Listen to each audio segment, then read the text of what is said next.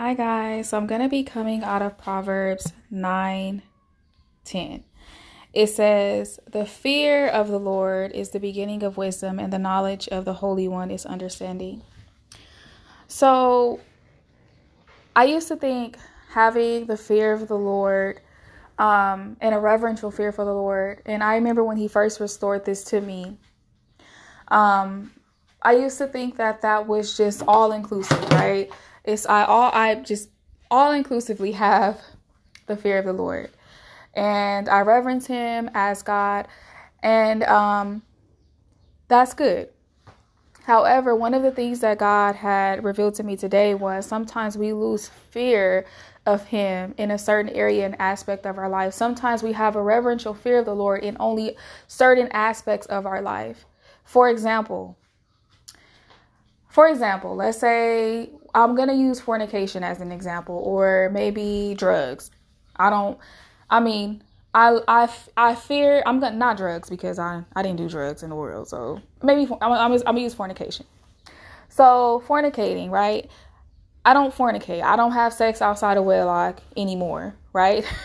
because I not only value not because just not just because I value my body and because it's it's just it's demonic, but because I fear the Lord in this area because I love God so much and I fear him enough in this area and it's not in a fear of, of, of control and domination or oh no i just i just have a, a, a, respect for him in this area to know that if i i defile if i have sex outside of wedlock and i fornicate then i'm defiling his temple. I'm violating the holy spirit so I, I respect him enough. I respect the Holy Spirit enough in me to say, I'm not going to sit, I'm not my own. This is not my body. This is his body. So I respect him enough to not violate it. And I could say that for, for pornography and for masturbation as well, because that was something that was done, I used to do in the world as well. And I, I mean, I, God had to deliver me from that. And not even just in the world, but after coming back to God, I had struggled with that. So, yes, you know, I had to I had he had to deliver me and then now I have a reverential fear fear fear for him in this area. I have a respect for him in this area. Okay?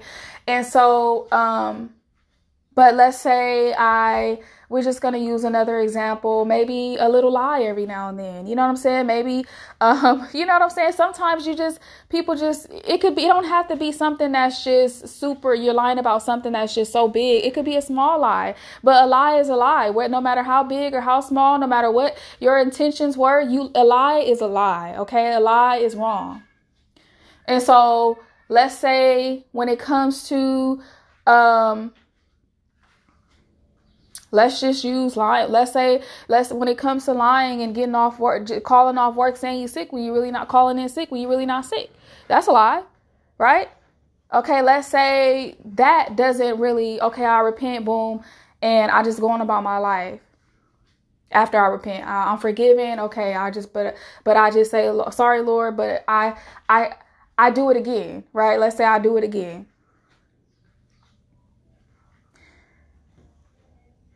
And then as I keep doing it, I just keep repent. I keep saying, telling God sorry and asking for forgiveness, and I'm He forgives me, but I don't turn. I don't stop doing it. I don't. I, I become numb to doing it. Right. And it may seem like a little lie. Oh well, you know nothing's happened. I still got my job. But that may seem small, but then it's just like it's the small things. As I said in the previous podcast, it's the little foxes that destroys the whole belief system. So you don't understand that by lying, calling in sick when you're really not sick, and that telling that little lie, you don't understand the the honor. You're destroying your honor. You're destroying your godly integrity. So it's just like, is this little lie worth my godly integrity?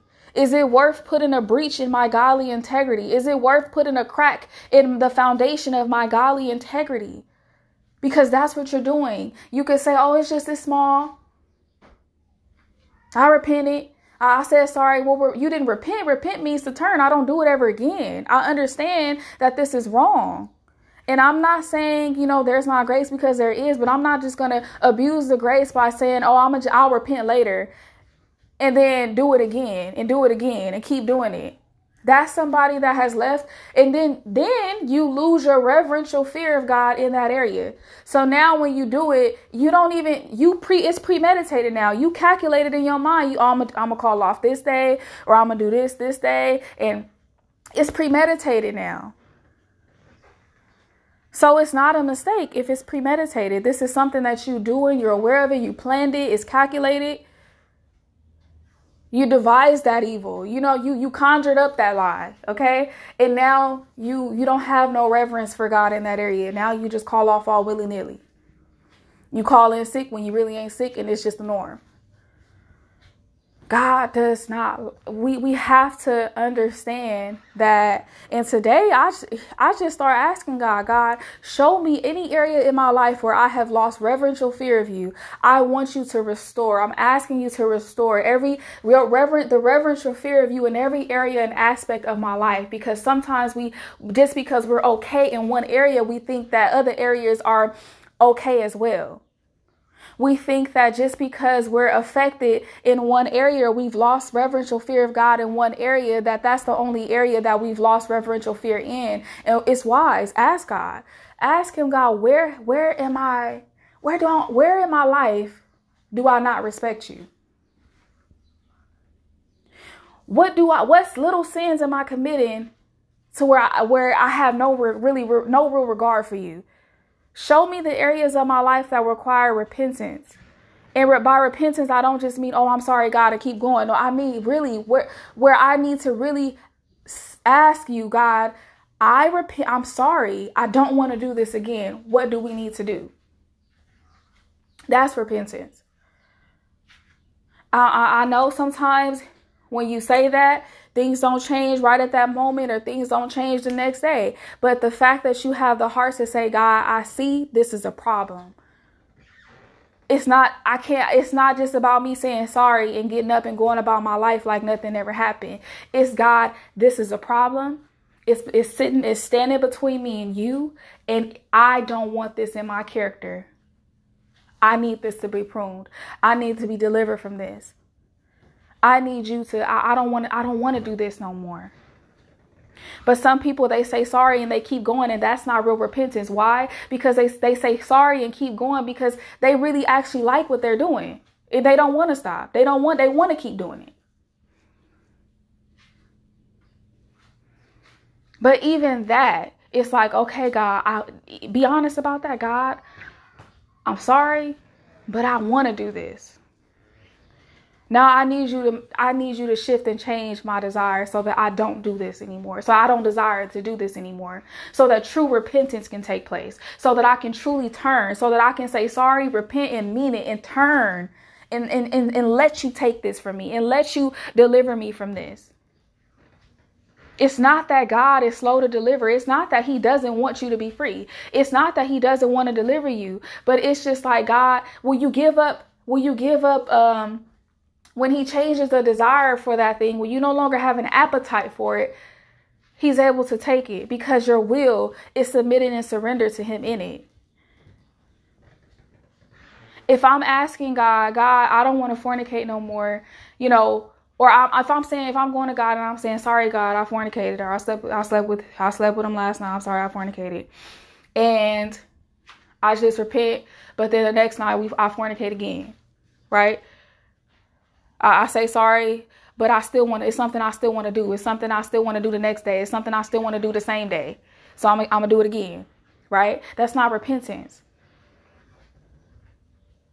My will is involved. I want to keep doing it. I have an appetite for it. It's something I want to do, right? But if I say, if I get to, if I say, God, I know this is wrong.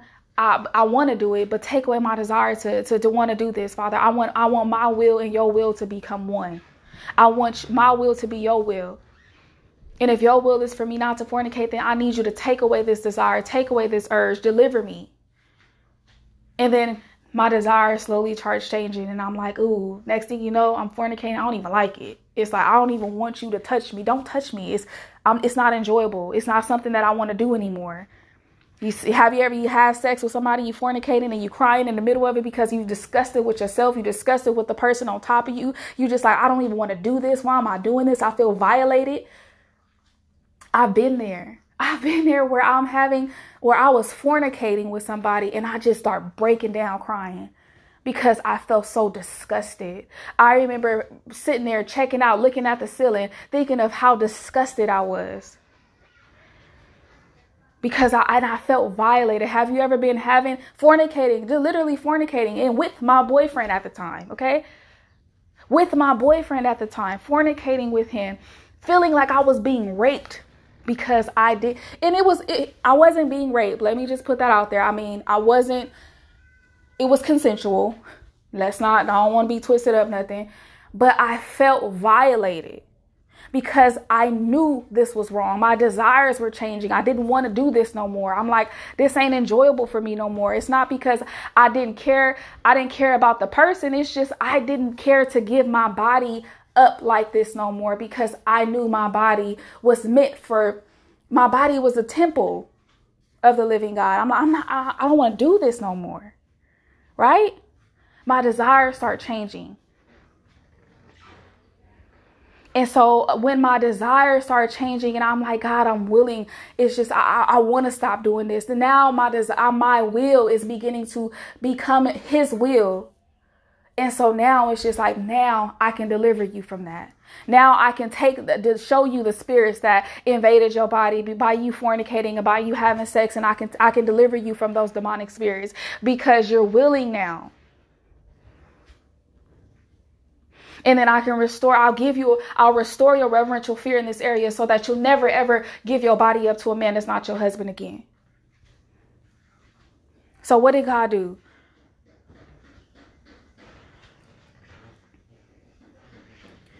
Conviction.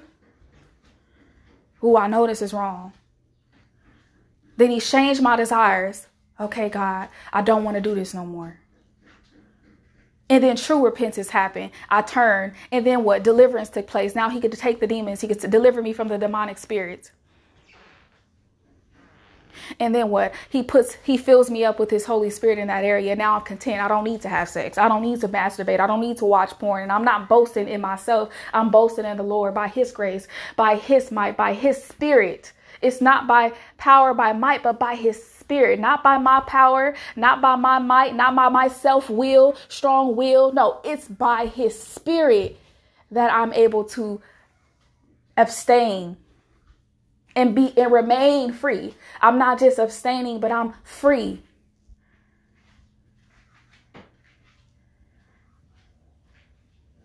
And then he restores the reverential fear of him. So I don't, I, I'm not doing that because I respect God too much. I respect the Holy Spirit that lives in me too much to even to do those things. And so what do we do? Ask Holy Spirit for conviction because some of y'all fornicate, y'all don't even feel nothing. It's just a norm thing, right? That's how you know you don't have no Holy Spirit. You need conviction. Ask if you if you can sin and you don't and you don't feel nothing. That means your conscience has been seared. That means you're blind. That means you need to ask the Holy. That means you don't have no Holy Spirit. That's a red flag right there. If you're listening to this and you sin, you just just sinning out here, you just doing doing people wrong, just doing stuff, and you don't have no conscience. You don't have you don't feel nothing. You don't care about nothing. That you have you don't have the Holy Spirit if you don't have conviction, if you don't feel no type of remorse. Conviction. And then if you know you're just saying sorry and you keep doing it and it's just like, but you still have the appetite to do it, ask God to change your desires, give you new appetite, give you align his your will with his will.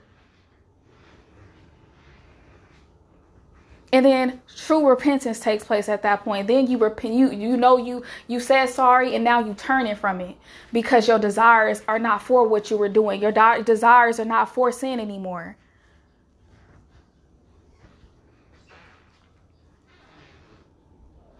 And then after that god can deliver you from the demonic spirits that have invaded your your life because of that sin then he come in that's when he sweep you clean that's when he deliver you from all that stuff that you picked up for the appetite that you have for sin. And then after he delivers you, he restores the reverential fear of him in that area. And then he makes you wise and gives you the boldness to go and help other people to who are struggling with what you with what you just got delivered from. Amen. I gotta go.